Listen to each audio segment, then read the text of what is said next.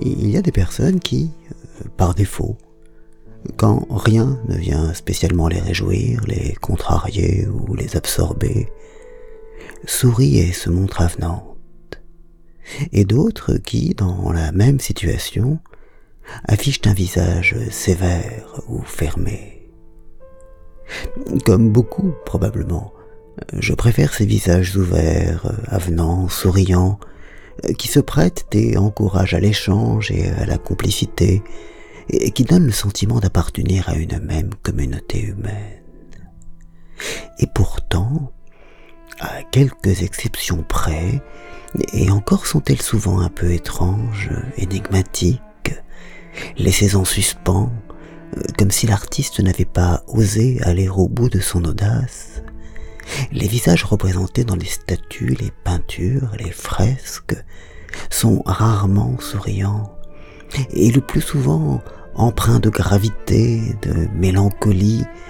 si ce n'est de tristesse ou d'affliction, comme si afficher sa bonne humeur, sa confiance, son plaisir de vivre était malvenu, voire indécent. J'ai du mal à comprendre cet art chrétien qui, sous prétexte de la passion, privilégie toujours la souffrance et la peine, oubliant que le sacrifice pascal a été accompli pour le salut des hommes et non pour leur enfermement perpétuel dans la terreur et la soumission. J'ai du mal à comprendre cette fascination pour le mal et les maux. Je me demande pourquoi beaucoup dans la rue, qui n'ont pourtant pas de blessures saignantes, montrent ce visage soucieux ou renfrogné. Ne savent-elles pas capter le plaisir infini des choses les plus simples ou craignent-ils seulement d'être considérés comme superficiels, égoïstes ou inconscients euh, parce qu'ils ne pleurent pas à chaque instant sur l'immensité des malheurs du monde? Katia, qui a pourtant tellement de qualités, m'avait dit cela un jour,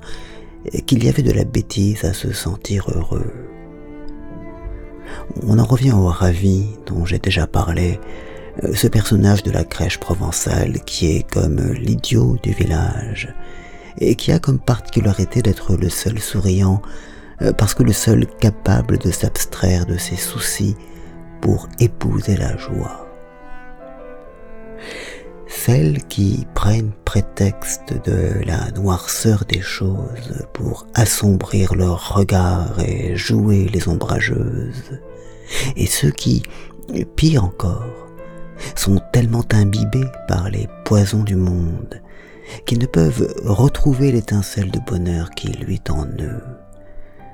Ceux-là sont vraiment malheureux, car, croyant bien faire, ils trahissent la joie